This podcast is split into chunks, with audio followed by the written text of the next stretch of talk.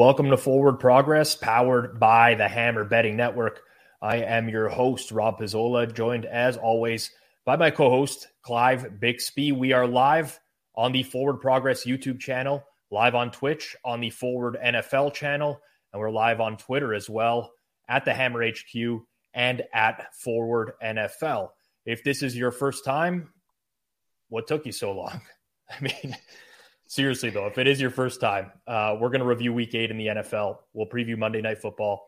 We will guess where the NFL Week Nine lines are going to open up, which direction they will move in over the course of the week. Both sides and totals, we don't discriminate.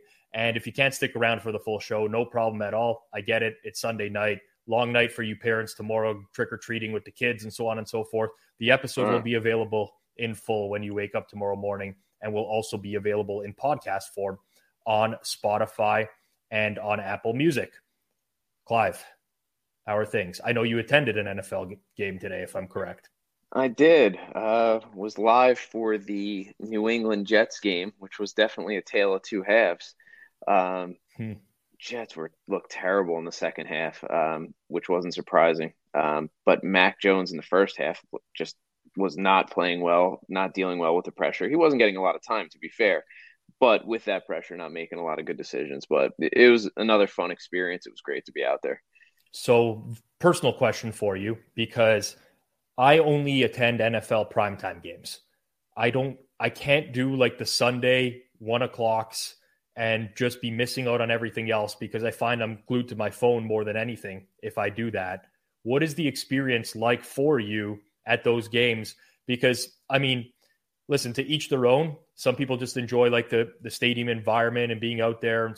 But for me, it's like uh, op- almost like an opportunity cost, right? It's like mm-hmm. uh, I could be at the game, or I could just be on my couch watching all the games instead.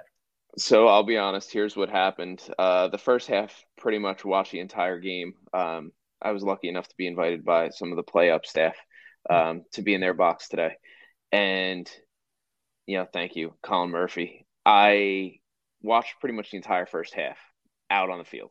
Not on the field, but you know, second half started going in and out as games started closing and I wanted to start checking my bets. Got the two TVs up and I got my phone and I'm basically sweating all of my stuff.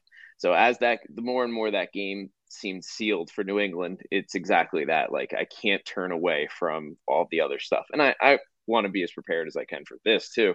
So yeah, opportunity cost is, is a good way to put it. How did the day end up for you from a betting perspective? Uh, it went really well. So two bigger bets. One was Carolina plus six, which I bet earlier in the week, and then mm-hmm. today I did put money on New England money line. Um, so those two hit. Carolina was back and forth. I'm sure we'll talk about that. Um, and then I was fortunate enough that all my smaller bets hit too. So last two weeks have been pretty good to me. That's good. Uh, I, same sides as you. Uh, probably uh-huh. worse price, definitely worse price on Carolina. I played that a little bit later in the week, but still uh, really liked. I made that game three, Atlanta three. Ended up playing four and a halfs and four on Carolina. Also was on New England on the spread minus one and a half there. Um, honestly, I, I feel like today should have been better. I had a really large play on Arizona, which we can talk about that afterwards. But if you look at the Arizona Minnesota box score and you were to just hide the team names you'd be hard pressed to figure out which team won by eight points because it was such an even game. But that's the NFL. Um, it is what it is. And uh, don't live in the past. I mean, I guess we do live in the past for a little bit of this show at the very least. But um, Michael Fortner says, Good evening, gentlemen. I'll be attempting to guess the lines alongside you tonight. Only line I've seen so far is Philly Houston spread. Uh, I actually encourage people to do that. I think it's actually a really good exercise. Um, create your own numbers, try to guess what the numbers will be before you even bet them. And then that way you can actually go out and bet them after the fact instead of having this preconceived notion in your head of, I need to bet on a specific team. Um, so let's get into it. Um, this week specifically, anything that you felt strongly about that was solidified by today's games? Uh, that was solidified. Um, I actually had a very good feeling that the Eagles would still put up a lot of points and then that game would go over. Um, that was something that didn't surprise me. Um, the other thing that didn't surprise me was the Cowboys putting up more points than I think were expected for them either. Um, those were the two that didn't really surprise me. And then the Rams offense still struggling. That didn't surprise me. Those are probably the three that come to mind the quickest. Yeah, I think uh, the I, I, I held out more hope for the Rams. I don't know why. I, I think stupidly, I would say in hindsight, but uh, part of why I kind of like the Rams is they got Brian Allen, their center back. They're coming off a bye where I felt like they couldn't get that O line in shape over the course of just like one week, but um, maybe an extra week off. I don't know. I convinced myself into the Rams being something that they clearly are not. I think we're seeing certain teams this year, uh, whether that's the Bucs, the Rams, uh, and now the Packers live on Sunday Night Football, down 17 to the Buffalo Bills as we talk through this, that are just not what we expected, and we have to kind of realize that that is the case. Uh, for me in particular, uh, Zach Wilson is terrible, solidified. Um, there is no way that the Jets, like holding the Patriots offense to 3.8 yards per play, 38% success rate. There is absolutely no way the Jets should have lost that game today. But Zach Wilson, the guy is he's he's a disaster. Like I've never seen a quarterback just throw an interception. Well, I have seen it, but it's so rare. Trying to throw the ball away, can't even get the ball out of bounds. Just threw it directly to like he is so so bad, and I feel bad because I think the Jets kind of have a good defense. They have a good coaching staff, but they're just so limited with this guy at quarterback, and they have to see it out because they drafted him so highly. And his lows are so so low. Like the bottom end of his range is just really really bad, and you know, it's a little too early to go the sunk cost route with him. I think, you know, I think you have to play it out and give him a little bit more time. But I really, if anybody's expecting a Josh Allen type of turnaround, I think they're going to be sorely disappointed. I agree. I mean, listen, it can happen. We've sure. definitely seen young quarterbacks. Peyton Manning comes to mind, who's horrible for, I don't know, maybe the first year and a half of his NFL career. I'm a Cowboys fan. Troy Aikman would be another one that comes to mind. But he just does not have to seem he does not seem to have the mental capacity to play the position. Like yeah, it's a different it's a different type of struggle it seems than what those guys were doing. It seemed like eventually as those guys matured, they started picking up on things and those mistakes that you really shouldn't be making in your second year, they weren't making anymore. Agreed. Um, selfishly, as a Dallas Cowboys fan, for those who are watching the video, you do see the Cowboy symbol behind me. Um, definitely solidified. I mean, it's hard to say for sure because it is the Bears defense, but the Cowboys offense is better off when Tony Pollard is the workhorse back, plain and simple. Um, he's just that much better than Ezekiel Elliott in terms of, you know, like dynamic skill. Um, so definitely to me, that was one thing that stood out. Um, going back to last week, particularly, um, what I had said about last week. I said Cincinnati's offense is way, way, way better. That was solidified with last week's performance. We will see that on Monday Night Football, whether or not that is the case. And additionally, Tampa Bay's offense is a dumpster fire, was solidified last week. They end up losing outright um, to the um, to the Baltimore Ravens on Thursday night. Think we might have lost Clive in the short term. He will uh, join here um, really quickly. Um, Stephen makes a he brings up the uh, Elijah Moore comment today when asked about his chemistry with Zach Wilson. I don't even know. I don't get the ball. So that's um, that's interesting. But Clive will be back. The show goes on. Um, get into uh, I think stuff that greatly changed um, my opinions on any team this week. And the one that stands out to me would be the 49ers particularly the offense. Um, so I like again, um, I'm not a running backs don't matter type of guy. Um, I never have been. I think there are certain dynamic play playmakers that, um, as we welcome Clive back in here, um, there's certain dynamic playmakers to me that are like maybe undervalued because everybody just like, oh, you know, the running back doesn't matter. He's replaceable by this person, replaceable by that person. The 49ers offense with Christian McCaffrey is absurdly good. because yeah, he is just a safe. Like I thought, no Deebo, no Kyle Juszczyk. Not that Juszczyk, he's a fullback, but like they they use him so much, right? Whether it's in the passing game or run blocking or whatever. I did not think that they would have the success that they had today.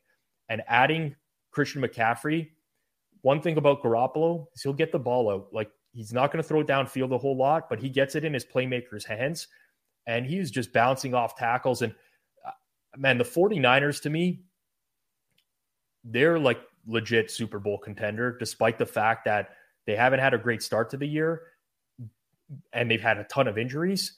I can see this offense starting to hum going forwards. So that was going to be one of the things that I thought we would talk through later because I heard you and Alex talking about the Vikings uh, on the halftime show. And yeah, they're the favorites for the NFC North, but I don't think the NFC is strong at all. However, I see the 49ers having potential to pull away from the rest of the conference. Like they have that type of ability, and McCaffrey is that other playmaker.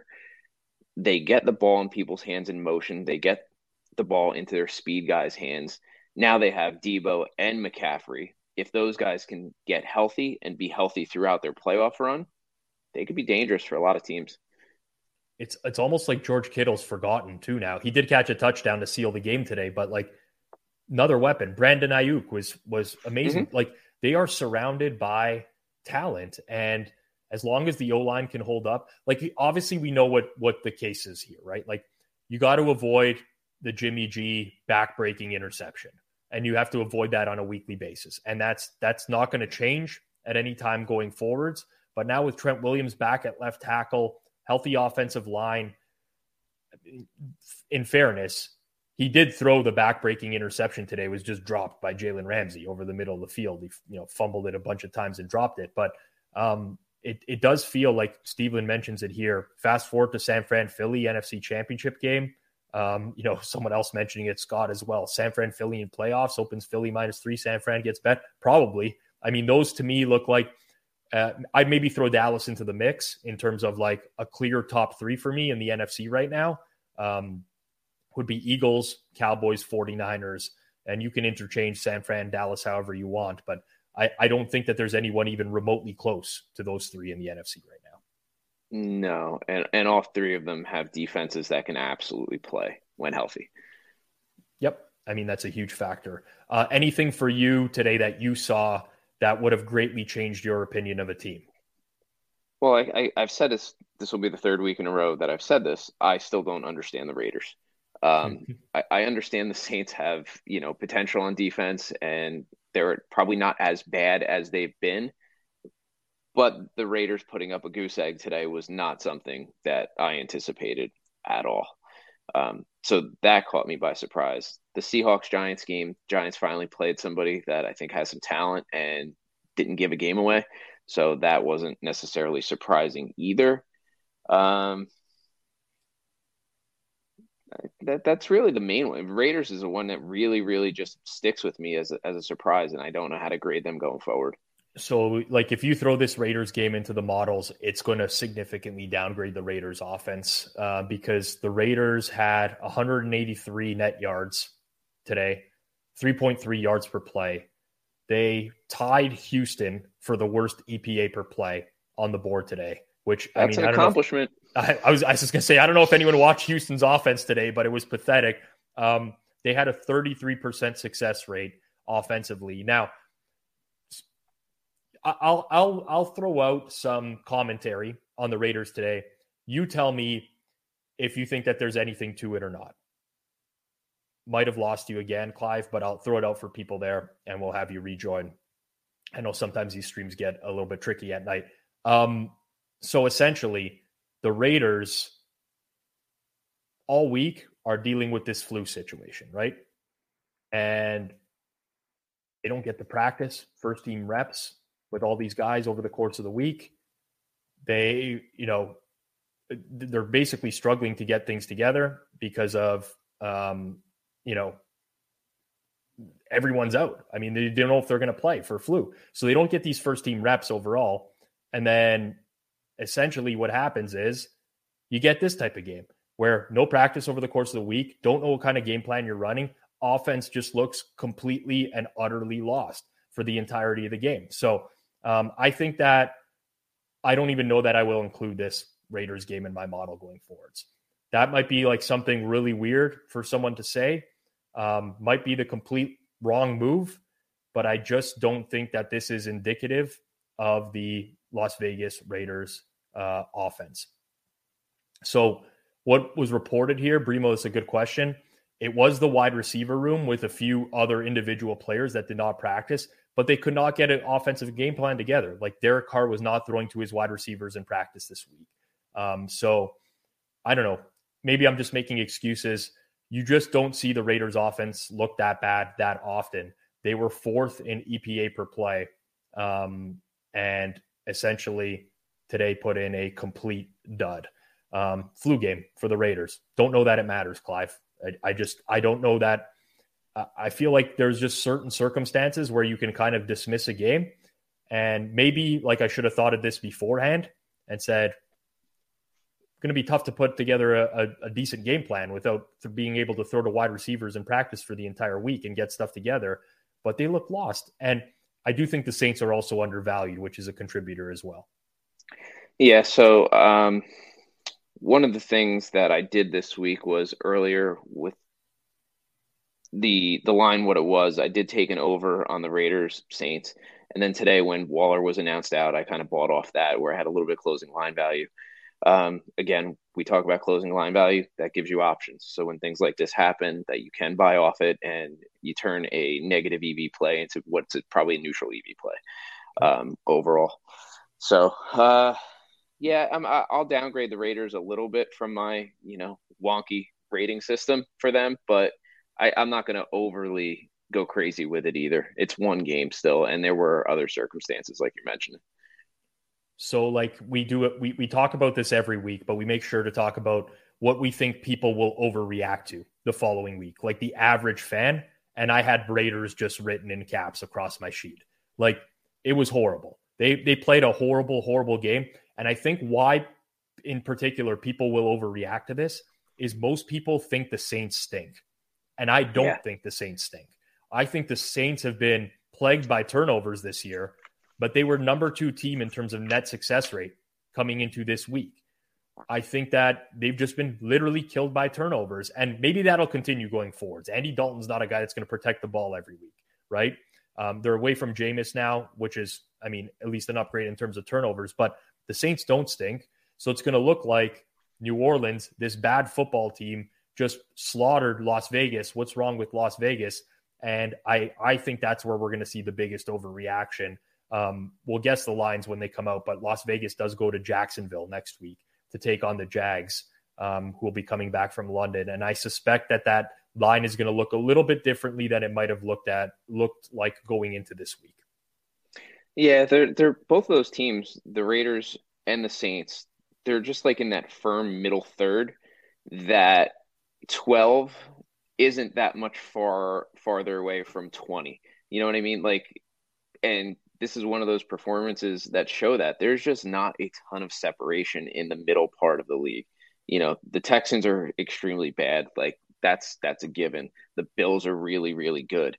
And then it just starts getting tighter and tighter in the middle. Agreed. Um, it's really challenging this year. The the breakup of tiers um, is very different to years past. Uh, I know last week I pre- I brought up unpredictable and showed the NFL market rankings, but like this year you kind of have Buffalo, big drop off, and then you get like your KC and I don't even know that they that the market puts Philly in that range just yet, but you get like KC Philly, then you get your drop off of like San Fran, Dallas, Baltimore, Cincy, and I, I think Tampa Bay would be in that range going into this week. Maybe they get downgraded even more now. And then there's just like this group of, like, honestly, maybe 15 teams that are within like three points of one another. There's just no yeah. no one that separates themselves there. Agreed. Yeah. Um, anything else that stood out to you as potentially something that people might overreact to this week? No, that was really it. I think a lot went according to plan. I mean, the Colts are done. I mean, for the most part, I think they're kind of throwing in the towel. Um, I, I, watching the Colts come back without Wentz today, there was a little bit of a satisfaction in that for me because mm-hmm. this is, I think, the third week now that I've had a bet on the Commanders that has come come into fruition. So there's a little bit of satisfaction there. But to me, that's not necessarily all that surprising. It's just you know things went to uh, to par. That was one of the games today. There, there's this happens every week in the NFL where you know someone might feel really really comfortable with a position and then it just evaporates like that. Like at one point in the second half, it looked like Indy was just okay. I think when they went up 16-7 maybe in that mm-hmm. game. There it was just like this is done. See you later. Washington can't and then it just like flips on a dime. And that terry mclaurin catch late in the game um, was absolutely fantastic um, pulling it away from stephon gilmore at the goal line there to, to get the team into field goal range. So uh, really good game overall. Uh, there are people who are going to be listening to this on monday. I do want to do a quick preview of monday night football. Uh, i've shared my thoughts on this this week Market was very actually very interesting this week in this game because once Ja'Marr Chase got ruled out, bunch of Cleveland money came in right away, as you would expect. But then since he got bet back up, almost like maybe half an hour afterwards, where the same line was available in market as when Ja'Marr Chase was announced out. And I honestly don't really know what to make of this game, but I feel like Cincy is just coming together now.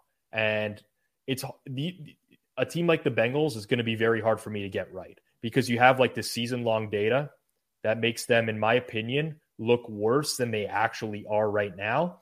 But you can't just like dismiss the games that happened earlier in the in the in the season. But they're playing a different scheme on offense. They're running all this stuff out of shotgun. They're passing way more. So it's like, what do you do in this case? And I, I think that creates just a huge amount of uncertainty with Cincinnati. Yeah. So I have a, uh, a decent play on Cleveland three and a half tomorrow. If the Bengals don't go back to that over reliance running on first down and things like that, if if they go to that, I feel a little bit more comfortable in my position. If they continue with the game plan the way they've gone the last few weeks, uh, not running the ball on first down and being unsuccessful and having second eight, second and nines all the time, then I, I feel a little less worse and I, you know, I could see myself maybe trading out in the middle of the game. But to your point, you can't throw away the beginning of the season, but it's a if it's a different scheme, yes, it's the same team on paper, but they're doing something completely different. And that's what's kind of difficult about the NFL too is you're dealing with 17 games now for each team. The NBA, you could see 82 games and, you know, like the Celtics last year, you know 30 games in something like that their whole identity changed. So those are the things that you look for to where the market hasn't adjusted well enough yet and that's where i think you could take advantage. And the bengals might be a team like that. Yeah i mean it, it's just very tough tough because you do have to draw a line in the sand and say like i am i am now willing to bet this team and say that they are a completely different team than what i am typically accustomed to. And that's always challenging because you're taking a stance right? Um, and I mean, I like doing that type of stuff, but there's always going to be some uh, some second guessing whenever it comes to that stuff as well. Um, all right, we'll leave it at that. I can't say much more other than I have a strong lean on the Bengals. We'll see how the, the Browns' secondary injuries play out. Greg Newsome and Greedy Williams are expected to play, so probably nothing there for me. But I do feel like the Bengals are a team that might potentially go on a run here, and I might be looking back and scratching my head saying, why didn't I not win more? Off of my perception of this team. Uh, if you're looking for a full preview for Bengals at Browns tomorrow night, you can join myself and my co-host for prime time at uh, my my co-host is Eric Eager, I should say his name of Sumer Sports, 8 p.m. Eastern tomorrow. That'll be live on the Hammer HQ YouTube and Twitch channels, live on Twitter as well. Make sure you subscribe to the Hammer HQ. Also, make sure you subscribe wherever you're watching or listening to this now as every single follower definitely helps. All right, let's get into it. Let's uh, do week nine, guess the lines. All and right. this is going to be, uh, I don't know how many teams are on the bye next week. I think it's more, there was four this week. It might be up to six. It's going to be one week where it's up to six. Um, so we might have fewer games to talk about, but we'll start uh, and we'll, we'll try to go through rotation number order here unless um, you know, it's either the Bills or Packers who are still live right now. We'll get to that at the end if possible. But uh, Eagles at Texans is going to be our starting point for Thursday night football. This is going to be, uh, thankfully, I'm not doing prime time for the Hammer for Thursday night football. That's a Joey Knish, Andrew Walker special right there. Um, obviously, it's a game we can bet though. So the Texans suck today. Like this oh, number terrible. has to be astronomically high for a road team in the NFL for the Eagles. So I kind of quickly went through like all the games for this week, and, and you're going to have a few significant road favorites, but a lot of road favorites in general. It's going to be, I think, more than half of the, half of the slate. So I, I would open this probably at 13. Um, and I would not be shocked if the Eagles take a little bit of money at 13. Um, I think it, it trends towards 13 and a half before it goes back down to 12 and a half. So the Eagles are very tough, in my opinion, uh, to value in market because they get the Eagles get bet every week. Like almost every week, the Eagles take money at some point. They took money on game day today against Pittsburgh. We've seen this not only this year, but going back to last year. So there's influential money. There's someone out there that bets heavily on the NFL that they like the Eagles pretty consistently. So it's very hard for me to say that, you know, the Eagles are not going to take money in a specific spot unless the line is large. I would say if this line is under 14, then the Eagles get bet up to 14. Like I would probably put it out at 14 and just see where it goes. It almost seems insane to say it because prior to this week, like if I was setting this line this week, not having seen Pittsburgh, Philly, or Houston, Tennessee, it probably would have been a lot closer to 10. But the Texans cannot stop the run. Like they are going to get shred. They got shredded by a quarterback in Malik Willis. Like Malik Willis, Derrick Henry. Henry had a field day. They didn't even have to respect the pass today against a Tennessee offensive line that has major injuries and they got killed on the ground. And how does that change? Like it's not going to change against the Eagles. So then it becomes a matter of can the Texans score? Are they capable of backdooring? May, maybe, but it ha- this line has to be 14 in my opinion in order to get any eh, to like anyone to, to consider taking the Texans. Yeah, and you read on the Texans, I think is, is pretty good. I mean, I had a bet on t- Titans before Tannehill was out, and to be honest, because of what I thought their game plan was going to be, I really didn't care all that much. Like I wasn't like in some sort of rush to get off that game because Tannehill wasn't going to play. This right. was going to be a Derrick Henry game where nothing was going to happen good. It just happened that Derrick Henry had a game. So, um, what are you thinking on a total for this when you have such a discrepancy? Like Houston's probably the worst offensive team in the league. Um, and other than the Lions, they might be the worst defensive team too. Like now that I think about it, like there might not be anybody worse. Yeah, I'm looking at Houston's um, efficiencies that I have. I mean, technically, I have I have Carolina's offense slightly worse than Houston, but after I input my numbers from today, that's almost certainly going to change. So I think you're right. Like Houston, let, us put it this way: Houston is definitely, definitely a bottom three offense and definitely a bottom five defense. Like they they just like you know Nico Collins was out today. Maybe they get him back. Maybe that helps their offense a little bit. But overall, um, if I had to guess at total, I'm probably going to say like 42 and a half. And I don't, I actually don't know where it will go because I have no confidence in that number whatsoever. Uh, yeah. So I have two, when I have two numbers, I tend to write the one that I think it's going to open and which way it's going to go, or like which way it's more likely to go. So I have 43, 42 and a half. So I'm, I'm with you there. Okay. So just trying to look at the schedules from these teams this year, um, median total, like in terms of final score for Houston games this year has been 40. Eagles have been around 43. So yeah, I think that's a decent, decent enough guess. I don't really know where it's going to go, uh, nor do I think I will have action on this game in any capacity. But um, yeah, tough one. Uh, man, really, I, I'm I'm interested to see who the Eagles play the following week. It's the Commanders. Just wondering if it's like one of those games where it's like go into Houston, get the win, get out healthy, rest the starters if you can. That that potentially opens up the back door for. Yeah, and that's Texans. a Monday night game too against Washington at home.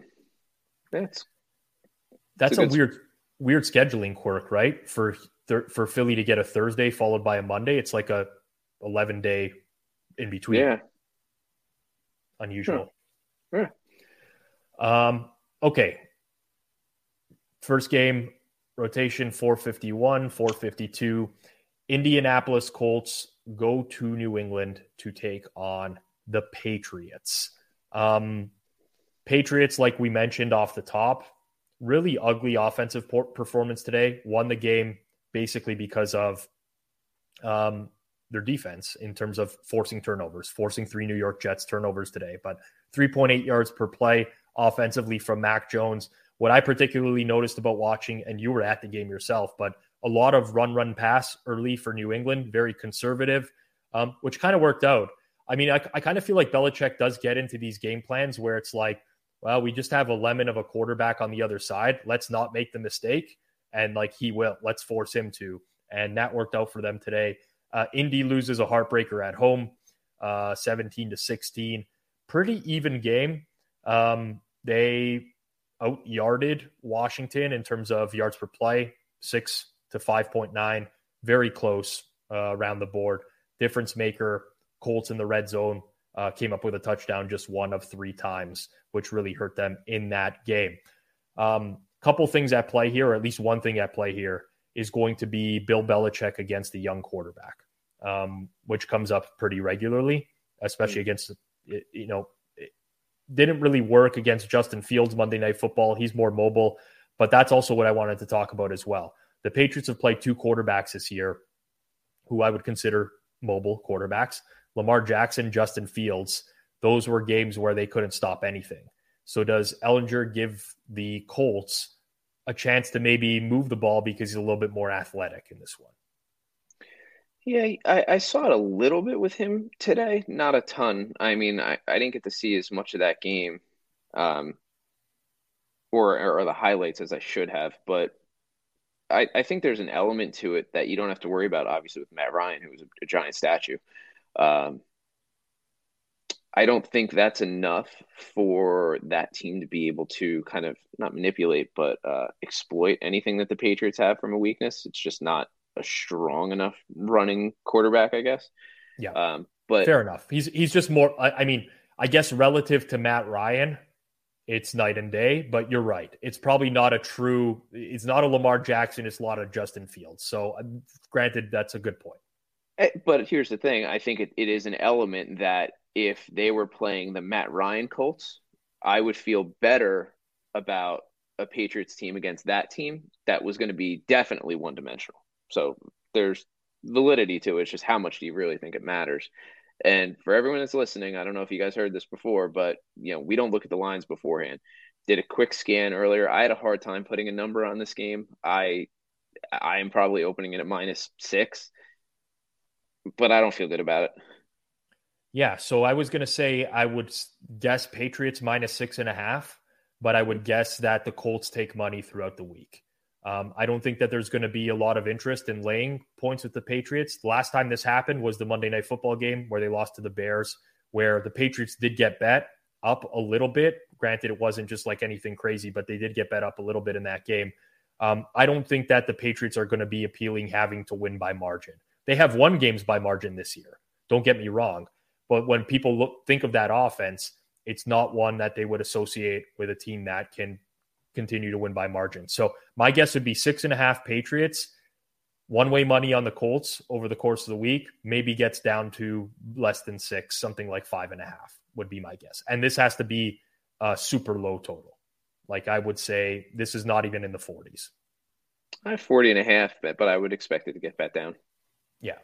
40 and a half, I think under money. I, I was I was guessing 39 and a half. We're not far off. Um, we're not far off on that one. But um, and this right. game might have already opened. Like we might have seen, like if Sunday numbers are out there, it might have started at 40 and a half today. And if it's bet down to 39 and a half, I would not be surprised at all. Yeah. Now, obviously, just want to preface for those out there, I'm not a meteorologist either. I'm not looking Same. at what the weather's going to be like, you know, full week from now. That's very hard to predict. These are things, though, you obviously have to take into account when you're betting the NFL in November. So just um, for those out there, be aware that that can you know, obviously make an impact. Um, the Miami Dolphins travel to Soldier Field to take on the Chicago Bears. A Bears defense today that when I say they got torched, they got torched. Um, 7.8 yards per play for the Cowboys, 56% success rate for the Cowboys, 0.45 EPA per play for the Cowboys, which was the highest total of any team in the NFL this week. Uh, felt like the Bears were trailing for the majority of the game. Got a few lucky plays that worked in their favor as well, including an overturned fumble, uh, roughing the passer on a on a turnover as well. Um, I mean, so did Mac Jones earlier today, which we didn't talk about, but that that one was clearly a, a roughing the passer. Um, God, he was horrible. Mac Jones is horrible today. But we're on to this one. Uh, Dolphins looked offensively lot better. They trailed 14 nothing to the, the Lions. They trailed a lot of that game. Um, but Tua opened it up. It is the Lions defense. Don't get me mm-hmm. wrong. We have to account for that. Uh, but I definitely think that in the eyes of the market, Miami's getting upgraded and Chicago's getting downgraded going into next week. So Miami gave three and a half today, right? Like that's what it did. It close at three and a half, or did it close at four? Miami closed, closed, at four. Uh, yeah, it depends on the book. So Circa Las Vegas, Chris closed four. We did see some three, mostly fours. You're right. Yeah. Um, so I think the Bears are viewed. Well, yeah, this is tough. I don't know where where would you open this. I don't think it's going to be too far different from what the Dolphins Lions game was, but I'm interested to see what you would think on this one first. So Miami was one way action again this week. They just kind of continuously got bet up. Chicago, um, early money on Dallas, a little bit of late money on the Bears today at game time. Um, but uh, I don't know. I'm going to guess something like this is a really tough one. I, I'm going to say, like, I would throw out a Miami minus six, and I would expect the Bears to take money at that number. Yeah, I, I'm a little bit lighter than you are, but I think my number's probably more where the line gets to as opposed to where it it opens. Yep. Um, like, I, if this game ends at four and a half, I think that's probably right mm. but or like you know four minus like 120 if it if it goes that way. I mean you don't see a ton of that at four but it could happen. Um, so my, my perspective is this right? We've seen this very similarly with dallas right? Dallas back-to-back weeks played detroit and chicago.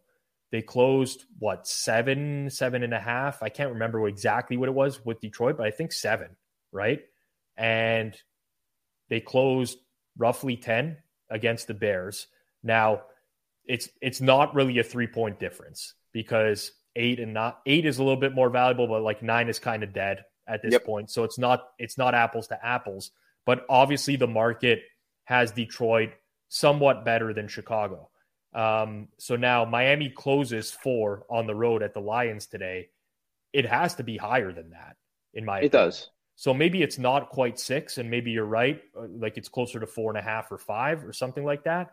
But I definitely can't see like by game time the Dolphins going off at four at Chicago as well.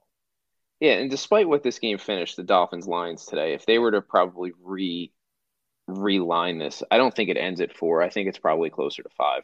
Um, but I think Detroit and Chicago are damn near interchangeable in terms of what their their market value should be. So I, I, think we're in the same little ballpark. I, I struggle a lot in that four to six range of where things should be. I mean, mm-hmm. they're not dead numbers the same way that eight and nine, like it's not the same, obviously, but um, I, I think we're kind of grading them similar. It's just a matter of market closing versus what they're going to throw out there to open. I have but the market a, definitely likes the Dolphins more than they like the Bears for sure in terms of what their ratings are. Yeah. I, I have a hard time putting a total on this game because – the Bears offense is getting better, but they play uh, like they're exclusively on like on the ground, right? Like there's no real real big aerial plays. There was a couple today against the Cowboys. So it makes it extremely challenging to put a total on them. But the Dolphins defense is not doing it for me overall right now. And um, I think this has to be probably in the mid 40s, like a 45. Um, yep. I would be more inclined to say it gets bet to the over. But then again, you got a November Chicago game you got a warm weather team in Miami going there. Who knows how that impacts things? um, potentially maybe just hangs around in that that mid 45 range. Yeah, I think that's fair. Um, it's going to be obviously weather dependent. I mean, this game t- today, Dolphins Lions closed at 52 almost everywhere, some 52 and a half, it looks like, with some like less juice. The Lions have the worst defense in the league by far. So it's definitely, I think 45 is probably a decent number. Um, and it might get up to like 45 and a half, 46. Uh, just want to respond to a comment here that uh, came through the uh, Forward Progress YouTube channel. I suppose I'm new to the show, but lines have been out for like three hours. No. Yes, fair enough. Uh, we purposely do not expose ourselves to the opening lines to do this. So we do try to guess um, where they would have opened and which direction the market will take them over the course of the week. So, fair question. Um, but definitely, I am not looking at early lines. Neither is Clive. And we're doing our best to avoid those at all costs. All right. Uh, the Minnesota Vikings win yet again. Uh, they travel to Washington to take on the Commanders. So, two teams that pulled out uh, victories today. I-, I mentioned this earlier Vikings box score. Good luck trying to find a discrepancy between them and the Arizona Cardinals today, aside from that turnover um, number, which was three for Arizona, one for Minnesota. A huge muffed punt that swung the game in the favor of the Vikings when they were up 28 26 went on to score a touchdown on that drive. Washington, eh, like a performance today, I guess you would say. They win the game. Um, I think and a Michael are... Pittman drop yeah, around midfield that you know one play one play from there they're in field goal range. So I mean they kind of just want a coin flip.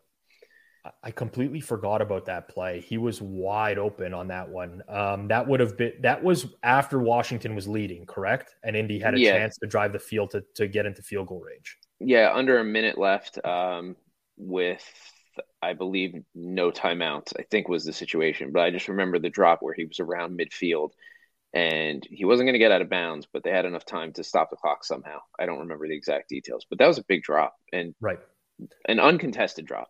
Yeah, wide open. I think they had one timeout left. They could have used it and then maybe potentially got into field goal range. Um, but it is what it is. Now, I feel like the sentiment on the Vikings is very much what I believe, which is that they've played nobody. They continue to beat nobody. They continue to pull out a lot of these coin flip games. Um, it's it, this is a very tough one to put a number on because I almost feel like it's it's this it's the same thing with the Giants, maybe with the Jets as well, where it's like this team is not as good as their record. Now Minnesota, I think, shows a little bit more than those teams in specific, but I do think that I don't want to say no matter where the number comes out, I do think that Washington is going to be a popular side amongst the sharp community this week, purely because everyone has that expectation that Minnesota is just going to come back down to earth at some point soon. I wouldn't be sh- shocked if this opens at Viking six and gets bet down quickly. Because yeah. I don't think it should be six, but I think the market sentiment might might be there, and based on priors and things like that, I think it could open six. I mean, if it's me, I probably open it at Vikings minus five and a half, and I still think the Commanders take a little bit of money. So uh, Green Bay played in Washington a few weeks ago, um, game that they lost outright, and the Packers were roughly minus four, minus four and a half. Gil brings up the same point in the chat as well. Um, how is Minnesota viewed relative to Green Bay? Is the question. I think they're viewed similar to what Green Bay was viewed then if that makes sense. So I think Green Bay's been overvalued for a while now, and that Commanders game I think opened Green Bay five and a half and got bet down. You are correct. It did. Now was that the first? That was the first Taylor Heinicke game, if I recall. It was. Yes. Um, I think that the market views Green Bay a slightly higher than Minnesota. Now, whether you agree or not with that being the case, I think that the market has Green Bay probably a half point better than the Vikings. It's really hard to say that for for certain because obviously we have Green Bay, Buffalo, Sunday night football, and Buffalo. The the, the spreads on their games are just going to be you know, very large against opponents. It's going to be very hard to, to take away what the other, the true ranking is for the opponent. But um, I think something like four and a half um, Minnesota sounds right. But like, as I say that, if I say that out loud to myself, I would immediately bet Washington. Like, and I think everyone would. Like, who's going to go lay four and a half with Minnesota on the road? So I don't know that it can be four and a half. It might have to be lower. It might have to be four. And even then, I still think that it's going to be one way Commanders money. Yeah. Um, that'll probably be the first game I check once we close this one off because I'm very, very, very curious of what they open. But I think it's anything over four gets bet to the Commanders, and it's one way, like you said. Uh, Minnesota's been on a run of high scoring games. Um, since week three 52 points, 53 points, 51 points, 40 points. And then today uh, against the Cardinals, 60 points. So they've been playing some pretty high scoring games. Washington, on the other hand, um, since week three, now granted, different quarterback situation, but 32, 35, 38, 19, 44, 33. So different dynamics here. Um, probably would just throw this total out at 44 and say let's see where it's going to go. I think it would go towards over personally, just because the Vikings, I think, profile as more of an over team than the Commanders do an under team. But I think 44 is probably the number I'm sending out, and I'm expecting, if any action, to be uh, to come in to be on the over. Yeah, listen, here, here's what I wrote down for the game quickly. I wrote down Vikings four and a half, 43 and a half. So, I mean, I kind of talked myself into the fact that I think the Vikings might open higher, but kind of in the same ballpark. Pretty much on on on par there. So no major discrepancies yet, me and you this week. Um, okay. Chargers come off the bye week. They go to Atlanta. They play the Falcons. I don't know what the Chargers wide receiver situation is going to look like. Um, Mike Williams did miss the game prior to their bye, as did Keenan Allen was back, I believe, for that specific game, but they were also missing Josh Palmer. Um, kind of matters if they're depending on like what they have at wide receiver. Man, Atlanta, they like they they they stink. The Falcons are bad. I can't tell. So I didn't get to watch much of that game, minus like the last four and a half, five minutes. I got to see almost all of that nightmare of an ending of a game for anybody who had, you know, Carolina. There was no shot that that should not have covered or been even a sweat, and it turned into a nightmare. But is it that teams are adjusting to Mariota a little bit? Because I didn't get to see enough of the game. I mean, they still put up 37 points, but I looked at Mariota's numbers specifically, and, and they weren't that strong it's that Mariota stinks and it's starting to like become a, a real problem. They're a run first team. They can yep. move the ball pretty effectively on the ground, but they just don't have enough in the passing game. And I mean, looking at today's numbers, Atlanta and Carolina specifically, I mean, not horrible offensive numbers for Atlanta 6.1 yards uh, per play, uh, 45% success rate, pretty average stuff. They went six of 12 on third down, like just a, a day. Like they had a day. Now, funny enough, today specifically, the Falcons had a high success rate passing the ball and very low running the ball, but they don't want to do that. That's not their identity. It's not who they are. And they just basically want Mariota to throw as little as possible. Um, the question is now, you know, the matchup for me in this because ordinarily, like if I knew nothing about these teams, I would love the Chargers coming off of a bye here, opportunity to get back on track against what I feel is not a great team. But the Chargers can't stop the run. They just get run over by a lot of these teams over and over. So can they even stop the Falcons if they want to? Um, I, I, feel like Herbert's going to have a huge day, but I could also see the Falcons putting together these long drives that just keep them on the sidelines for long periods of time. Yeah. Uh, God, what what has the Chargers average total been? It's yeah, it's got to be pretty big. Um, I mean, I, I I don't know what the number in this game is yet in terms of total, but I can tell you I wouldn't bet the under with like my worst enemy's money in this game. Yeah, this is to me this is probably the second highest total of the week, I think. It's a 50s, no? Probably. Uh, probably, but I think the Seattle Arizona game is probably a little bit higher. Um, so if this one was around 49, 49 and a half, I wouldn't be shocked, but I think it gets bet over if it's opening at that. Um, I thought we saw the return of points today. That was not the case um, for late games, but it, it's it's a high total. But I have a hard time with Atlanta. Like I think I still have them perceived as better offensively than they were from the first few weeks. Uh, we didn't talk about the side either, did we? Um, no, I mean, um, I, I I honestly think that there's only one number that it can be. Let me put it that way.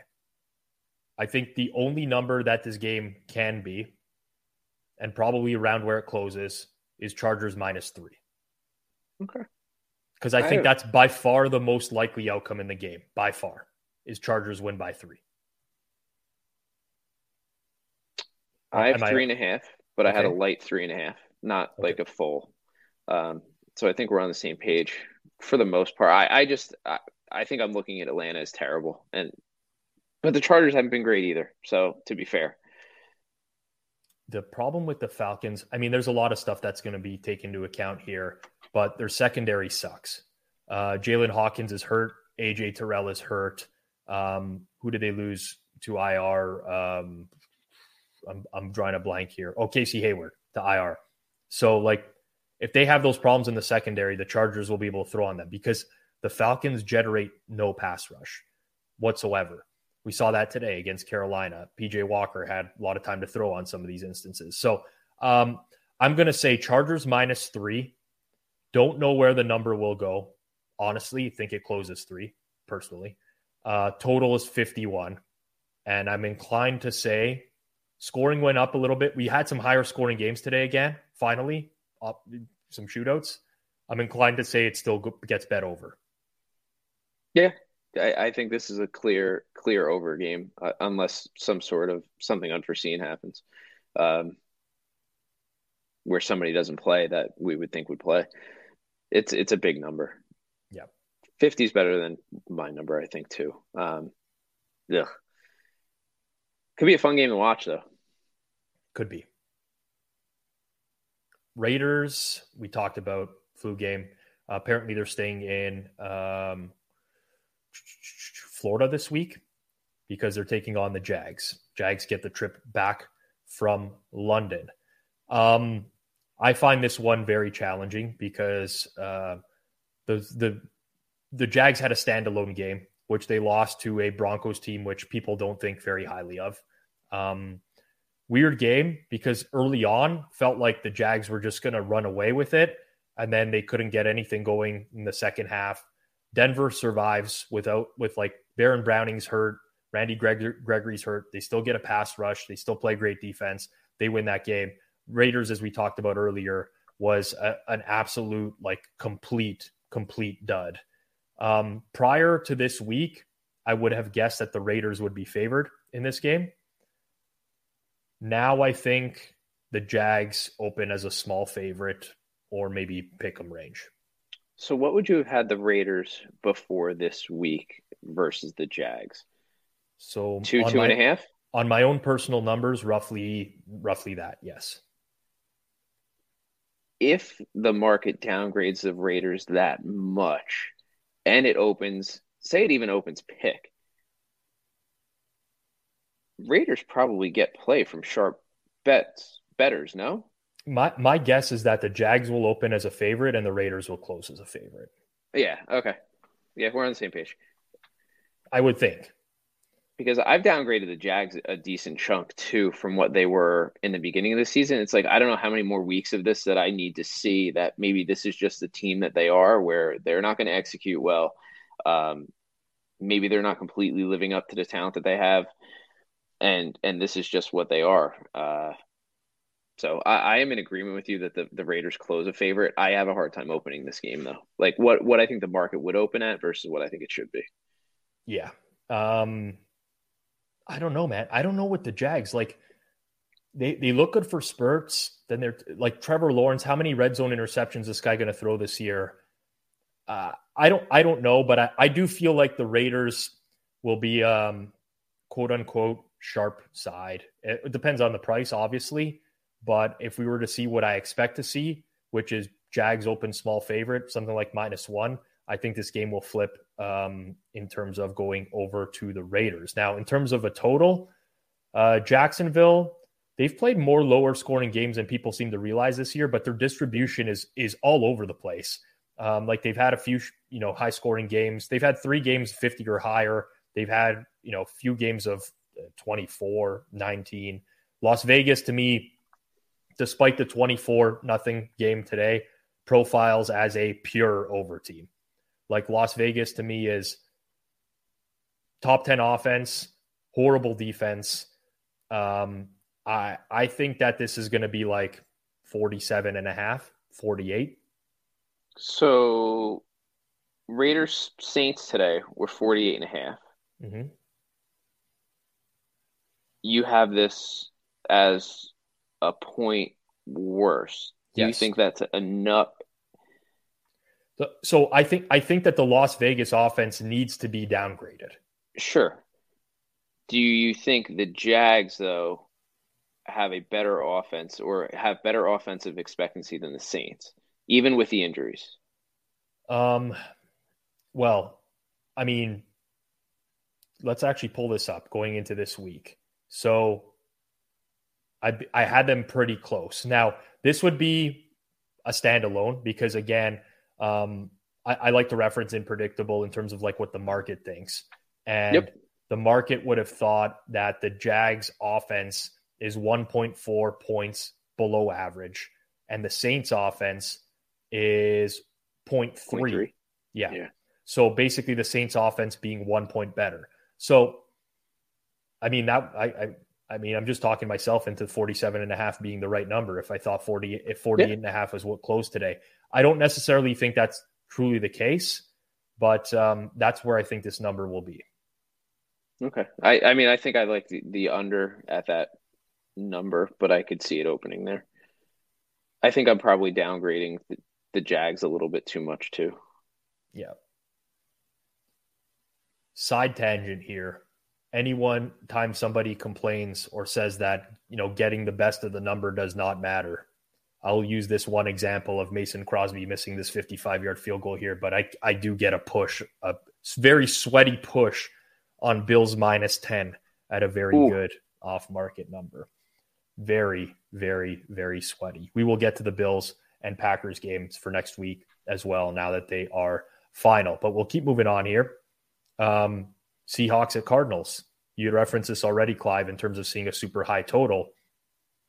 Uh, Seahawks are going to start commanding some market respect, right? Like it's it's going to happen. So you brought up inpredictable, right? Like, yep.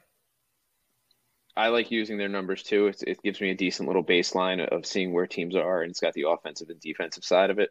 I mean, Seattle was still two and a half points under, or two point six to be precise. Yep.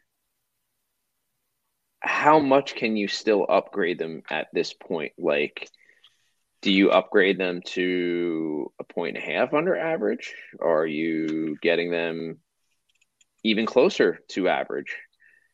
I don't view the Giants still as a good football team, so I, I can't overly. Uh, maybe this is a team that the public overreacts to after this week. Possibly.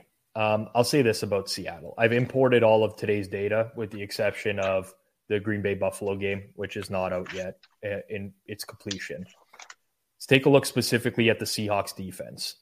If I adjust their success rate on defense to the quality of competition that they face this year, um, which I'm going to guess has mainly been good offenses. Let's go across the schedule. I mean, they played San Fran, Detroit, New Orleans, Arizona, Chargers. I mean, not super crazy good, but I guess teams that have had high success rates offensively this year. Um, I get their defense as the third best adjusted success rate defense in the entire league. Wow. Which I okay. think is absurd like nuts. That I, I can't I cannot believe how far the Seahawks defense has come in the last three weeks. Like, think of what they've done in the last three weeks. They completely shut down Kyler Murray. They completely shut down the Chargers offense. Today, they completely shut down the Giants offense. Um, I mean, not no elite offenses there, but it's not only an offensive team. Like they're coming around on the defensive side of the ball as well.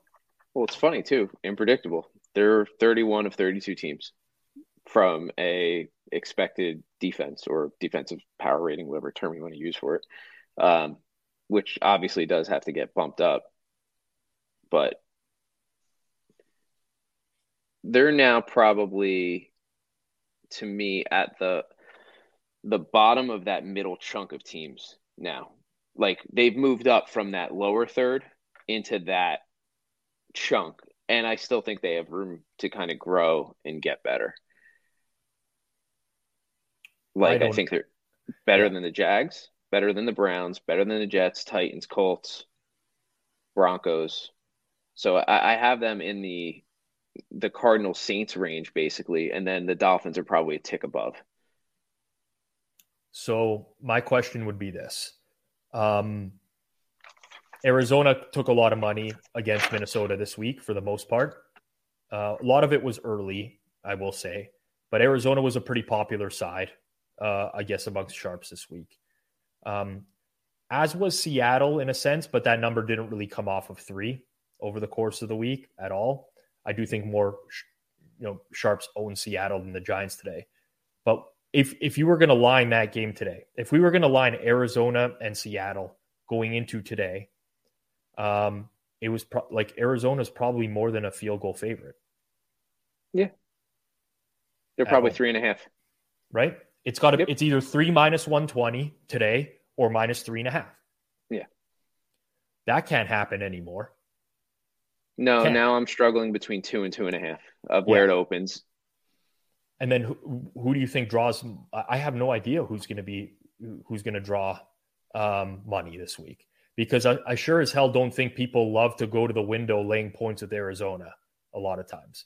They're a team that has they they've struggled in this type of role, and I, I don't want to get too caught up in like spots and stuff like that. But generally speaking, Arizona home favorite. It's not a role that people want, are running to back a team in. This team no. specifically. So I haven't seen enough. I didn't see enough of numbers now that Hopkins is back. It's two weeks now in a row. I mean, the offense is putting up a few more points. I think if it's minus two, you probably get action both ways. Um, and it, you might see the number go two and a half at one point. You might see it get to one and a half, and you just might see kind of back and forth where it settles at, at two. Um, I'm going to say maybe one and a half. half. Two and a half. Um, Arizona is the number I would probably send out. I don't know where it would go. I honestly don't know. I don't know. I, I don't think the market truly respects Seattle enough yet to drive it down all that much. And I think the Cardinals have definitely been upgraded with DeAndre Hopkins back. Um, they did play a few weeks ago. Remember, they did play a few weeks ago. Mm-hmm. And Arizona closed, what, minus two and a half at Seattle. Yep. So there's been a pretty big adjustment here and this is with Hopkins back. And that was a game where the Cardinals, how many fourth downs did they miss? Was that they, the that, that was, was the big fourth down game, right? I think they went one of five on fourth down. Yeah, something like that. So the, uh, although Seattle won, I think the metrics probably had the game a little bit closer um, than what the final was. So yeah, I mean, I'm probably comfortable sending out two and a half and then see where it gets bet. Yeah, just um, I I I don't know that it, is, is this one's really hard. I think uh, in terms of confidence level for me, I have no idea where the market will go. In terms of total for these teams, I'm also not sure because again, they played a very low scoring game, right? 19 to 9. And there's going to be some, you know, rec- I don't want to say recency bias, but like that's fresh in people's minds. They played a few weeks ago as a low scoring game. I typically think this would be a very high total um, but I think it actually might get money towards the under. So I'm mm-hmm. going to say something like 50, and the under yeah. takes a bit of money. I, I, wrote down 50 for this game. This was the highest one that I had. You, you talked me into a higher Chargers Falcons number, to be honest, but this was the highest one that I had written down for, for now, and 50 was the exact number. All right. We move on. a battle of disappointments. Bucs host the Ravens. God, what a game. What an ugly game. Tampa's got extra rest. Uh, I'm not sure if that matters for this team anymore. Maybe Brady's going to turn it around now that the divorce papers have been filed and he doesn't give a shit anymore. Yeah, Is that possible? Maybe. Yeah, I, I guess. I don't know. He, he he's looking a little gaunt too these days. Like he's not necessarily looking like you know a healthy Brady. Guy's in his mid 40s, man. He's, he's we forget he's in his mid 40s. Yeah, he definitely looks a little different than he did last year. Um, yeah. and I just I keep downgrading the Rams more and more each week. So maybe this number that I'm I'm thinking of is I don't know what the right word is. A little over ambitious, but I wouldn't be shocked if I, I like Tampa three minus one twenty. Oh wow. Okay. You're higher than me. So um I'm this is because than... this is me anti Rams. I think this is just me way too anti Rams. I'm being might... completely transparent. So it might be. Um Rams drew money this week, so did the Bucs. They both let their backers down. Disappointing for both of the, their backers. Um, I think the Bucs are viewed as slightly better than the Rams, like slightly. Uh, I will say, like I, I think like minus two Bucs, minus two and a half, maybe, maybe. Um, I would be more inclined to say the Bucs get bet because of the extra rest. There's nothing to like about the Rams right now. You don't even know about Cooper, Cooper Kupp, who like hobbled off the field at the end yep. of. I think he avoided like a major ankle injury. If he's out, like this will just this will fly through three. But I'm definitely on the other side of three than you. Yeah, and maybe that's a closing number that, that maybe you get to, but I am just so down on the Rams. I think I'm just really overreacting. These teams both stink. They're not fun to watch. The Bucs have major injuries in the secondary. Um, we'll see if they get. I think Antoine Winfield has a concussion, so maybe he's back this week. Carlton Davis, Sean Murphy Bunting, like they need some corners back. Are the Rams a team that's going to exploit it? I don't know that they are necessarily. Uh, man, this total is going to be low too. Like what, what was the Rams San Fran total today? 42? 42? It's going to be in that same range. Yeah, I have 41 and a half. Yeah. I'll probably say 42. Yeah, I, I I'm just so anti Rams to be honest. I, it's just bad. Um, everyone watching, you. go go go with Rob's number. I think, but I think at two and like if it opened at two and a half, I would be betting it as soon as we get off this call. Yeah, I don't blame you, but um, there you go. I mean, if it's low, if it's if it's in in my range, you heard it from Clive. Go bet it before the show's done. Um, Sunday night football, KC hosting the Tennessee Titans. I assume Ryan Tannehill will play, and they just kept him in Tennessee or whatever as a precaution. He also had like illness or something, flu maybe. Don't don't really know what it was, but uh, I'm assuming it's going to be a Tannehill game. Uh, hopefully, it is for entertainment purposes because no offense to Malik Willis, might end up being a good pro. Don't don't really want to see a team hand off the ball 69 times in a game. Um, it's not not what I'm looking for. Uh, there is something to to take note of here, which if you've been following football for the past two decades, you're going to hear a lot about Andy Reid off the bye this week. It is going to be a big one. Very good record, ATS, with an extra week to prepare. I think there's the Titans are going to come back down to earth at some point. But I think the problem is everybody also knows this and believes that. There's going to be a premium price on the Chiefs this week, in my opinion. There has mm-hmm. to be.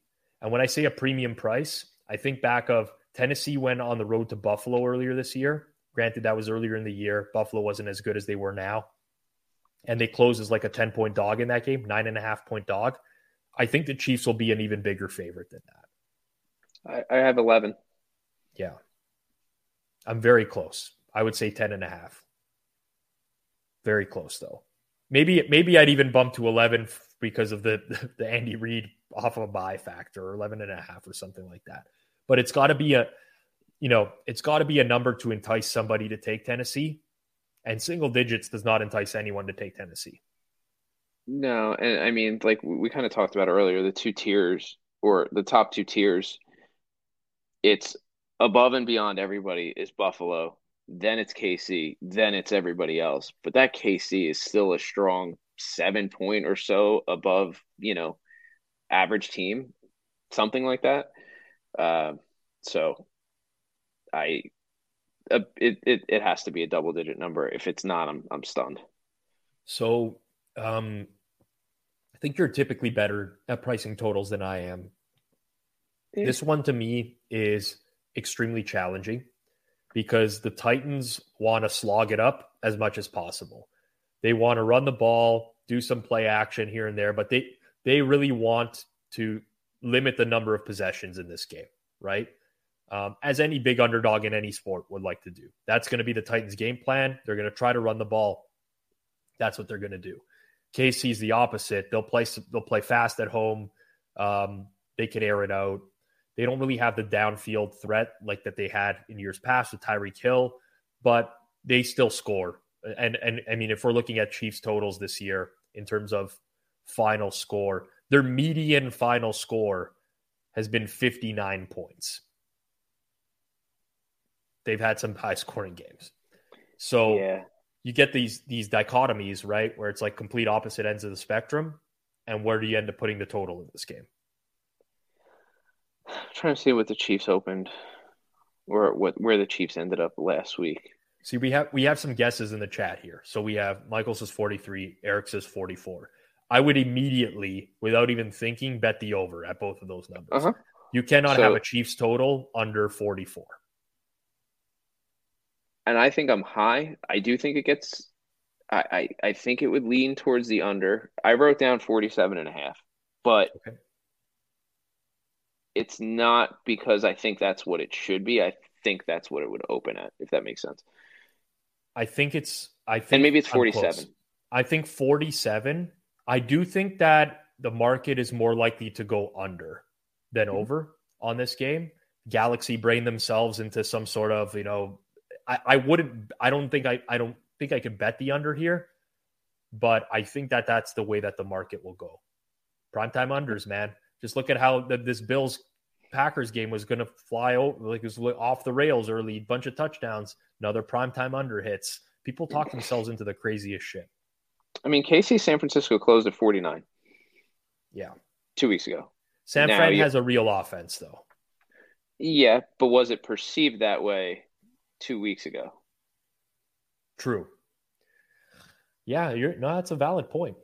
It's a valid point. It's all about the perception of these teams in market, really, in the with these early numbers. Yeah. Um, definitely double digit spread. I think I think one of us. I'd be surprised if one of us didn't hit it with 47 or 47 and a half. I think those yeah. are two two good guesses.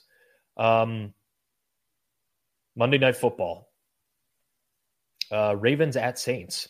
So the Ravens coming off extra rest. So the Ravens had the same exact thing happen that the Eagles are going to get eventually as well, where they played Thursday and now they're playing yeah. Monday Night Football. Yeah, um, except that they're on the road this time, and the Eagles, I think, are home against the Commanders. If I'm remembering right. Yeah, they are. I think this is very easy, personally. Then I'll let you start because I don't know if it's as easy, but I've I don't okay. do well with the Saints yeah, I think Ravens minus three on the road is a very easy number. Total very similar to what we saw the Saints total at today against the Raiders. Uh, maybe just slightly lower because the market likes Baltimore's offense, uh, or excuse me, defense a little bit more. But I'm going to say minus three and 47 and a half. Um, my my gut is that Baltimore will take money on the extra rest. And unless unless New Orleans gets some pieces back in their lineup, and my gut is that the over would get bet. But um, and that's just like my opinion of these teams in market. Uh, I think the Saints might still be underrated, though. I think they might be. So I put 46 and a half for a total, expecting it to go get bet over. Okay. Um, I have the Ravens as a little bit bigger of a favorite, but like I said, I, I'm having a hard time with this one. I think I'm I'm pricing it what I would have my price. So like the Ravens minus three against the Saints, I kind of like, yep. um, without really doing too much work. So it's I'll defer to you for sure on this for for what you think it should open at. I, was I, I mean, I, I think that these games are, are a little bit tougher in the sense that like we're we don't know what the opening numbers could be, but like I do, I think the market's going to settle around three, and because I I think that I think that's just naturally where the opener would come, and people are entitled to bet it whichever they way they want. But yeah, I agree with Eric in the chat. Like I I think Saints three and a half shows and it gets bet personally. Um, maybe I'm wrong. Maybe New Orleans just doesn't command that respect in market but Baltimore is not like a team again. This is different than the Ravens from five years ago, where they they were winning by margin consistently. Right? They've struggled to close out games. Uh, I I don't know. I I feel like that. I I feel very confident in that number. Baltimore three. Just yeah. I would have a hard time betting that. Um, obviously, if my model shows an edge, I'll bet it. But like just instinctively, I don't know which side I like at three. Okay, I mean that that that's fair. Uh, I'm looking through like inpredictable, and depending on how much you upgrade the Saints for this week, if you do it all, I think it would be three to three and a half. Is is what based strictly off those numbers. Yeah, and I was giving Baltimore a little bit extra rest, but like I said, I have a hard time with this game. We'll probably get to. Um, I'll rewind here. We'll go over a couple games that we skipped over because of Sunday night football, and we'll end with these two games. Um, but probably like these probably numbers probably aren't even available in market yet. So this will be like one where we're you know we're guessing before it's even posted, no matter matter what. Maybe some actionable info for anyone who's listening live when the numbers do up go up at their sports books. But um, Buffalo Bills at New York Jets. Jets suck today, man. Mm-hmm. Well, when I say they suck, their offense sucked. Their defense played well again, but I can't get over how bad Zach Wilson is. Buffalo did not win. Well, they did win by margin. They won by 10. So I don't want to like discredit them. Spread closed 10 and a half. Um, so Buffalo does not cover. So I saw none of the second half, by the way. I saw Diggs have some sort of issue, and I didn't see any no- news. Did he come back in in the second half? Um, I'm not sure. He did have a couple catches in the second half because he had four receptions oh, at, then, at halftime. Um, okay. All I know is that because it's, it's it's on the screen, my monitor on the side here, and I wasn't paying attention the full time. I did see Josh Allen throw a red zone pick, like from the five yard line, which sent me just into like an absolute, like on another planet when I saw it. And um, there was another pick that he threw as well. But um, man, it's getting like how do you price how do you price the bills? Like what like i'm not i'm not saying like books want to want to um, draw equal action on both sides of the game or whatever but they also don't want this to be like a complete one-way street on buffalo right? And what what line makes it appealing for someone to take the jets? For me what i'm thinking of where i'd be like it's not an auto bet, but I'd really think about it is is 14 and a half. Like it's got to be high for me to love the Jets, especially after what I saw today. Um, I mean, do the Bills open at 13 and a half point favorites on the road to the Jets? I don't see that happening. No, I don't see that either. But uh, should that be the price? I don't know. Um, I, I, I have tough times with Bills games. It's really hard. Um, just so you know, Scott does mention in the chat that um, Diggs did do post game interview, okay. so he should be he should be good to go. I will also point out everyone who listens to this on a weekly basis. I'm very clear to point out like when a team suffers a big injury, we've had weeks where there's been crazy amount of injuries. This week was pretty clean. Like we didn't really have any anything that's I'm significantly monitoring going into next week, cluster injuries, anything like that. So just to point that out for people out there. Um, wow, is it Bills thirteen? So the Patriots closed what today? Three. Yeah, yeah. So On the road? that high. Yeah. Okay, let, let's put it this way, right? Can't be single digits. No. Because that's an auto bet Buffalo. Mhm. Don't think it can be as high as honestly even 13 or 14 because I think that's auto bet Jets.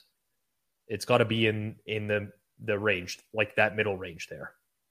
You don't see spreads like this a lot, right? Like 11, 11 and a half, 12. But like that's kind of where it needs to be put out. And then the market can decide where to go with it or not. I think, you know, you're going to get a lot of um Jets catching 11 and a half at home like people that will be enticing to people. Like it's a home game. It's a divisional home game where they're, you know, getting that many points. I I'll say 11 and a half, but it, it, it kind of has to be there. Yeah, I mean the the market probably does have the Bills as about nine points, maybe a little bit less, maybe eight than the Patriots, something like that. So 11 and a half, 12, I think is probably fine. Um, the books aren't going to have a hard time getting money on Buffalo this week. I know that. It's just a matter of, you know, what number would entice people to bet the Jets, and it's it's got to be at least 13, I think, to get any kind of Jets consideration. How, it's it's just very difficult to bet against the Bills. It's all price. I, I mean, I think we both understand that, and you know, most of our listeners probably do at this point. But I don't know, 11 and a half, 12, I think is probably fine. Wherever the Green Bay Buffalo total closed tonight is where I think that the Jets total, Jets Bills total will be next week. So what was the closing 40 total tonight? 47. 47. Yeah. That is what I think the total will be. I think the Jets are very, very similar. Listen, I'm not comparing Zach Wilson to Aaron Rodgers. That's not what I'm doing. Um, but like just the style of play overall and how I think the team is viewed in terms of a totals number in market, I think it'll be 47. I might be interested in that under, and I will have Yeah. to sweat the entire game because you you got hope Zach Wilson doesn't throw a pick six, basically. I'm trying to figure out what number I'd want to stop betting the over.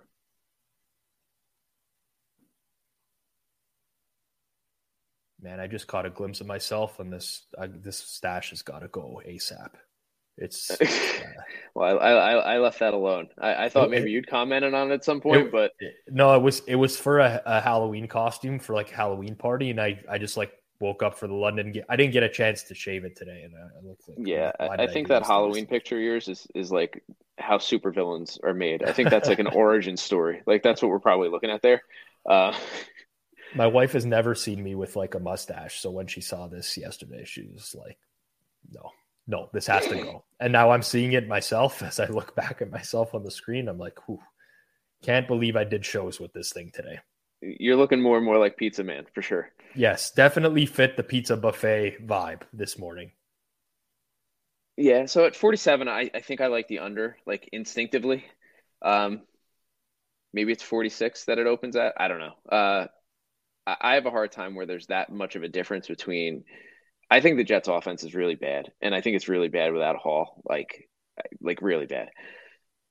So I don't know. Uh, at 47, I think I bet under. 46, I have a, a much harder time deciding, and again, that's just instinctive. All right. Before we get into the final game here, for those who are still with us on YouTube, on Twitch, on Twitter, wherever you are, hit the subscribe button. Do us a favor. It is valuable for us in the long run. We do want to keep putting out great content. Obviously, growing our followers will help us do that. So, whatever platform you're on, please hit that subscribe button, hit that thumbs up. If you're listening to this on delay on Monday, no problem at all. Uh, just give us that thumbs up and subscribe wherever you are listening to us. Final game will be the Green Bay Packers at Detroit Lions. NFC North disappointments. So before we get into that, how many likes and subscriptions and views will it take for you to keep the mustache? I mean, technically, it is Movember, right? Which is, Yep. you know, I, I would do a clean shave on November 1st and then just grow out the mustache and keep shaving. I used to do that years ago, many, many years ago.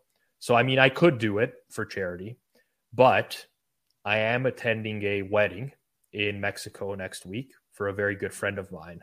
I don't think I can show up with the stash. That's fair. I mean, I mean the, the like they don't those people don't know me. So for all they know, this could just be my look. For all the people that already do know me, though, it's going to be really weird. So I don't know that there is an amount of money. I don't want right. to ruin my buddy's wedding. You no, that's saying? fair. We we can come back to this later, maybe in the season. Maybe it's a playoff thing. Um, so Packers on the road to the Lions. Similar situation, right? Like Miami closed three and a half on the road, four to four. The Packers are worse than Miami. But did the market feel... view them that way before this week? Mm, I don't no. think they did. No, no, they didn't. But there's good, and I, the Packers don't get downgraded either. The Lions maybe I don't know. I don't. I don't even know any. But the Packers are worse than Miami. I feel confidently about that. If you gave I'm me the Packers and, and Dolphins and a pick 'em, I'm taking the Dolphins. Yeah. So I think the Lions get downgraded even more. I think that we've been generous. Not that we. I mean, the market's just been generous generous with the Lions as a whole. I think if you open Green Bay minus four, you get Green Bay money. I think. I would probably say Green Bay four and a half and just see where the money goes. But I'm probably downgrading the Lions too much. Wow. This is a tough game because I would love to bet against both teams if they weren't playing each other next week. Um, so I will disagree. I think that the line will open the same as it was. Dolphins closed today. So Green Bay minus four. I think that's okay. the opener. I think people are still going to bet the Lions. I think that there's such a negative sentiment on Green Bay's offense now that the Lions will still catch money. It's going to be can Green Bay win by margin? Green Bay already was in this role against Washington a few weeks ago. They lost outright in that game. This is a team that can't score enough to cover five on the road or whatever. Give me Detroit. Not saying that's right or not, but that's how I feel that this Packers team is perceived right now. Okay. Well, I mean, I could see it. Um, I mean, if there's ever a team to get right against offensively, it is Detroit. Um, so th- this is this is the problem too. Like, where do you where do you put the total? Like Green Green Bay's games are all low scoring. Green Bay's played one game in the 50s all year. I mean, uh, so minus the red games. zone pick yeah. today, right? Like I think over 47 was the right play today, um, especially with what we saw in the first half. Yep. Detroit, Detroit has a sizably worse defense and offense than Buffalo, but the defense is worse. 48 and a half. Every Detroit home game this year has been fireworks, right? because they had two low scoring games. There was the one they got shut out against New England, that was on the road, and it was on the road at Dallas coming out of their bye week. Those were the two low scoring games where their offense did nothing. Aside from that, all the home games, offense has been cooking. The offense can score. Defense can't stop a lick. I mean, I don't know that I would be rushing to bet over 48 and a half with the Packers offense right now, but instinctively feels a little bit low to me. Well, I know I couldn't bet an under, I don't think. But to your point, like I'd have a hard time betting on an over with the, the Packers offense too. Um, yeah, when you see, see these, we we we I rehash this every week, but I I really mean it when I say it. Is that when we get these teams that are on different ends of the extremes, I find it very challenging um, yeah. to come up with what the right number should be, because I I when I'm talking myself into it or when I'm thinking about this game, despite the fact that I've seen nothing about from, of the Packers offense all year, like they can't throw deep, they're they're more of a heavy run team now, everything like that. All I think about in my head is like this is the game where the Packers offense gets on track. It's not this is the game where the Lions defense finally gets some stops. It's this right. is the game where the Packers offense gets on track. That's what's going through my head right now. So because of that, my total, I, I, guess, is a little bit higher, probably like 49 and a half, but I might be completely off. Like I, I, I wouldn't, I wouldn't know one way or another because I just have no feel for where, where the, like what the, there's such a wide range of what this game could be. Right. No, I, I agree. When, when you start to get that dichotomy of, of you know, bad, bad defense, but high scoring games, but bad offense on the other side of the ball. It, it's hard to know which way it's going to go. And it's hard to take a Detroit under unless you're playing a substantially good defense, which Green Bay's what in the middle of the pack probably. Yeah, but so like Green Bay, Green Bay has a, a, weakness against the run, and they're yeah. they're decent against the pass. Tough one. Yeah, we haven't we didn't have too many big disagreements this week, which is, I mean, this is going to happen, right? Like we're getting into week nine of the NFL. We have so many data points to use now. It's going to be hard for us to come up with like extreme numbers. Like if, it is, and we follow the league really closely and the market really closely. Like if I ask some of my close friends, they'll always come up with an absurd number on the on a game. Like Dolphins Bears, they'd be like, "Oh, how are the Dolphins not seven and a half point favorites?" Like they won't think about anything else relating to how the market has valued these teams. But yeah, we're we're pretty much in tune this week. Yeah, and I think the more and more we're going to get through the season, it's going to be for me a little bit of a blend between like all right well what does the market perceive these teams as versus now i've seen enough of these teams to where i think they should be? And the open and the close i mean maybe you don't see as much clv oppor- as many good clv opportunities because like everything starts to kind of uh i don't know what the right word is damn it, it becomes less yeah, fragmented. I know what you're saying. I i you, there's there's there's more there's less uncertainty. Yeah. And and then the opportunities start to come more from if you see some sort of stylistic change, like you mentioned with the Bengals, right? Like they're changing their offense and going away from what hasn't been working. Like those are where the opportunities come. Like teams aren't unknowns anymore. You're not going to get those. Right. Right. All right. That'll do it for us on Forward Progress. I will let the viewership know next week. I will not be doing Forward Progress live with Clive surprise co-host coming up with Clive next week. Don't want to spoil the party or anything like that, but I will be away for a good friend of mine's wedding. Something I have to deal with. Get away for a week. I am here tomorrow night though. Prime time. NFL Monday Night Football. Bengals, Browns. Myself, Eric Eager of Sumer Sports. If you're following on the Forward Progress channel, also hit that subscribe button on the Hammer HQ channel. That's where we go live for prime time every single week it's just dawning on me right now that I have no idea how I'm going to do the show tomorrow because it's Halloween and I'm going to have to hand out candy from 8 to 8:15 and my wife is not home. So we're going to have to figure that out in the next 24 hours or, or 12 hours or so. Um, get some sort of plan set up. Um, that's going to be a fun one. Doorbell going off in the background the entire time. I do love Halloween though. It's great, great event. Great holiday. Great holiday. Enjoy the wedding. Yes, I will. Um, I don't even know if you know who's co-hosting with you next week. I don't. I, oh, I have an idea, but yes. uh Yes. Um, so we'll get that locked down, but uh, do want to keep the momentum going. People do uh, value the show, and uh, we do enjoy uh, doing it. Tortellini handing out candy. Wouldn't that be something? Uh, problem is they take tortellini is the issue. Can't I can't risk somebody taking tortellini uh, away as well ask the kids to give their picks for the game. Wouldn't that make great content? Um, bunch of underage kids giving gambling picks for the game. How quickly we would get shut down off YouTube. Three strike policy on uh, YouTube. Uh, by the way, leave a bucket of candy out front, like Scott says. That never works. There's always some asshole kid who just comes yeah. and takes the whole bowl and like that's it, ruins it for everyone else. And when it's I like say the that, person who ruins the market, you know, betting too early, like some of these times, it's the same thing. Exactly. But what I was going to say is like, I was once that asshole kid. And then I'm like, now as so karma, you know, it's, it, it, it has a way of catching up to you. But uh, yeah, you can never leave the bucket of candy up front.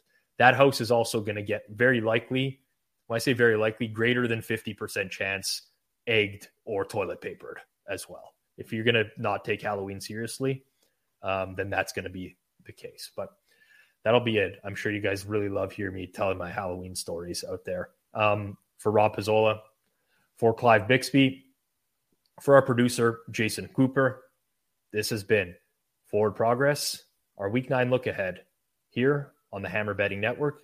Please like and subscribe. And Clive, we'll catch you next week. I'll catch everyone tomorrow night. Peace. Thanks for joining.